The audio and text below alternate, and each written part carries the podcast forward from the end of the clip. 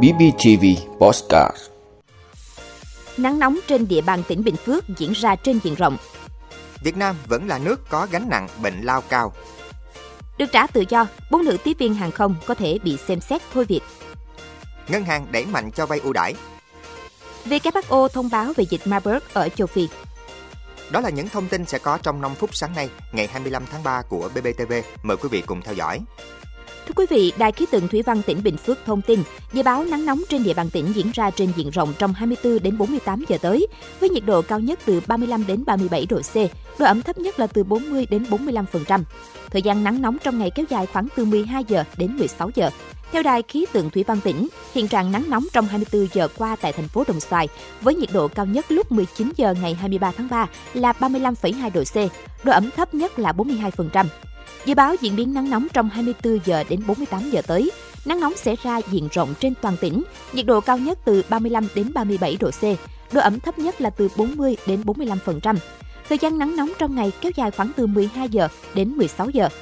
Dự báo khả năng tiếp diện nắng nóng sẽ tiếp tục kéo dài trong 72 giờ tới và cấp độ rủi ro thiên tai do nắng nóng gây ra đạt cấp độ 1. Đài khí tượng thủy văn tỉnh dự báo tác động của nắng nóng với nền nhiệt độ cao, độ ẩm không khí thấp sẽ ảnh hưởng bất lợi đối với sức khỏe của con người và vật nuôi, đặc biệt là người già, trẻ em và những người có thể trạng yếu. Nắng nóng còn có thể gây tình trạng mất nước, kiệt sức, đột quỵ do sốc nhiệt đối với cơ thể người khi tiếp xúc lâu với nền nhiệt độ cao. Do đó, người dân, đơn vị cần chủ động đề phòng nguy cơ xảy ra cháy rừng, hỏa hoạn trong các khu dân cư do nhu cầu sử dụng điện tăng cao. Thưa quý vị, theo ông Đinh Văn Lượng, Giám đốc Bệnh viện Phổi Trung ương, Việt Nam hiện xếp thứ 11 trong 30 nước có gánh nặng bệnh nhân lao cao trên thế giới và đang phải đối mặt với nguy cơ bệnh lao bùng phát trong cộng đồng. Chúng ta đang phải đối mặt với nguy cơ bệnh lao bùng phát trong cộng đồng. Đây là một trong những nguyên nhân chương trình chống lao phải đánh giá lại các mục tiêu của chương trình, thực hiện cập nhật kế hoạch chiến lược phòng chống lao quốc gia và đề xuất điều chỉnh lộ trình chấm dứt bệnh lao vào năm 2035.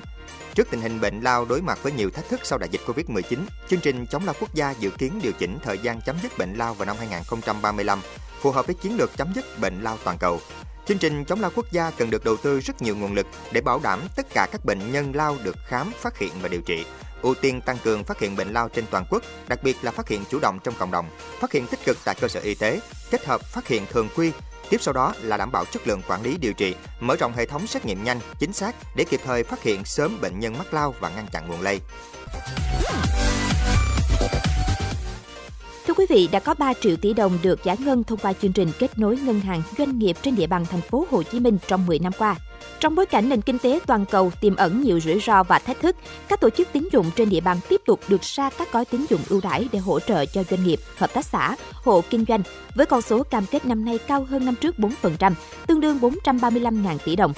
Để mạnh giải ngân gói hỗ trợ lãi suất 2%, tung ra các gói cho vay quy mô hàng chục ngàn tỷ đồng với lãi suất ưu đãi. Tham gia chương trình kết nối ngân hàng doanh nghiệp, các ngân hàng trên địa bàn thành phố Hồ Chí Minh đang nỗ lực đưa cung cầu vốn lại gần nhau.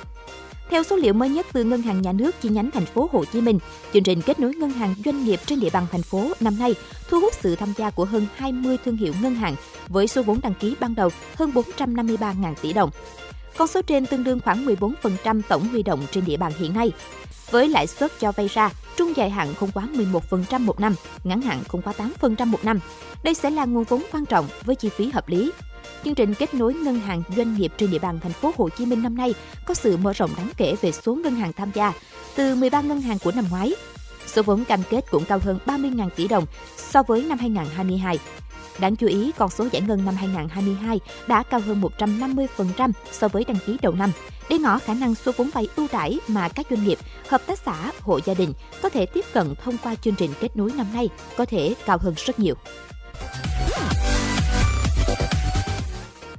Thưa quý vị, sau khi 4 tiếp viên hàng không trong vụ sách 11 kg ma túy từ Pháp về Việt Nam được trả tự do, Cục Hàng không Việt Nam khẳng định quan điểm chỉ đạo của Cục Hàng không là trong đấu tranh phòng chống buôn lậu gian lận thương mại hàng giả qua đường hàng không là kiên quyết, kiên trì, thường xuyên và không có vùng cấm. Lãnh đạo Cục Hàng không Việt Nam thông tin, mặc dù các tiếp viên đã được lực lượng chức năng trả tự do do chưa đủ căn cứ để xử lý hình sự, nhưng các tiếp viên này vẫn sẽ bị xử lý theo thông tư 46 của Bộ Giao thông Vận tải về kỷ luật lao động đặc thù đối với nhân viên hàng không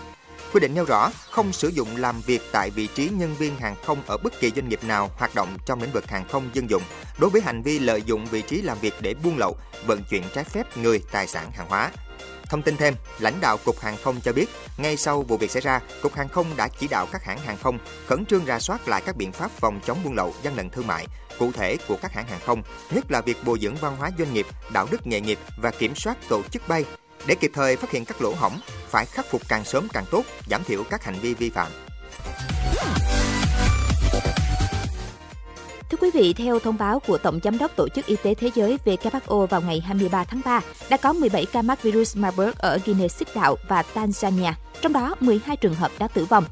Tổng giám đốc WHO cũng cho biết tại Guinea Xích Đạo còn 20 ca tử vong cũng nghi là do mắc virus Marburg. Virus Marburg cùng họ với virus Ebola cũng gây các triệu chứng tương tự Ebola và cùng một phương thức lây truyền từ người sang người. Các triệu chứng của Marburg là sốt cao, thương kem xuất huyết và suy đa tạng. Đường lây truyền của Marburg là tiếp xúc với máu hoặc các dịch khác từ cơ thể mắc bệnh. Giống như Ebola, virus Marburg gây tỷ lệ tử vong rất cao. Tỷ lệ tử vong do Marburg được xác định là từ 24 đến 88% trong các đợt dịch trước, tùy thuộc chủng virus và cách xử lý các ca bệnh.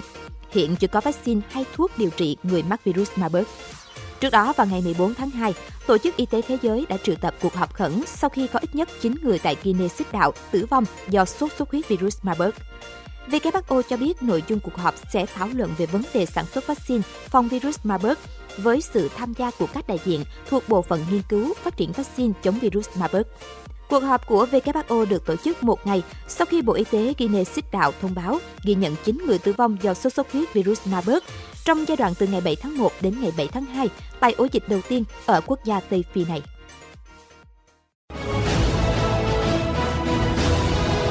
Quý vị đã luôn ủng hộ các chương trình của Đài Phát thanh truyền hình và báo Bình Phước. Nếu có nhu cầu đăng thông tin quảng cáo ra vặt, quý khách hàng vui lòng liên hệ phòng dịch vụ quảng cáo phát hành số điện thoại 02713 887065. BBTV, vì bạn, mỗi ngày.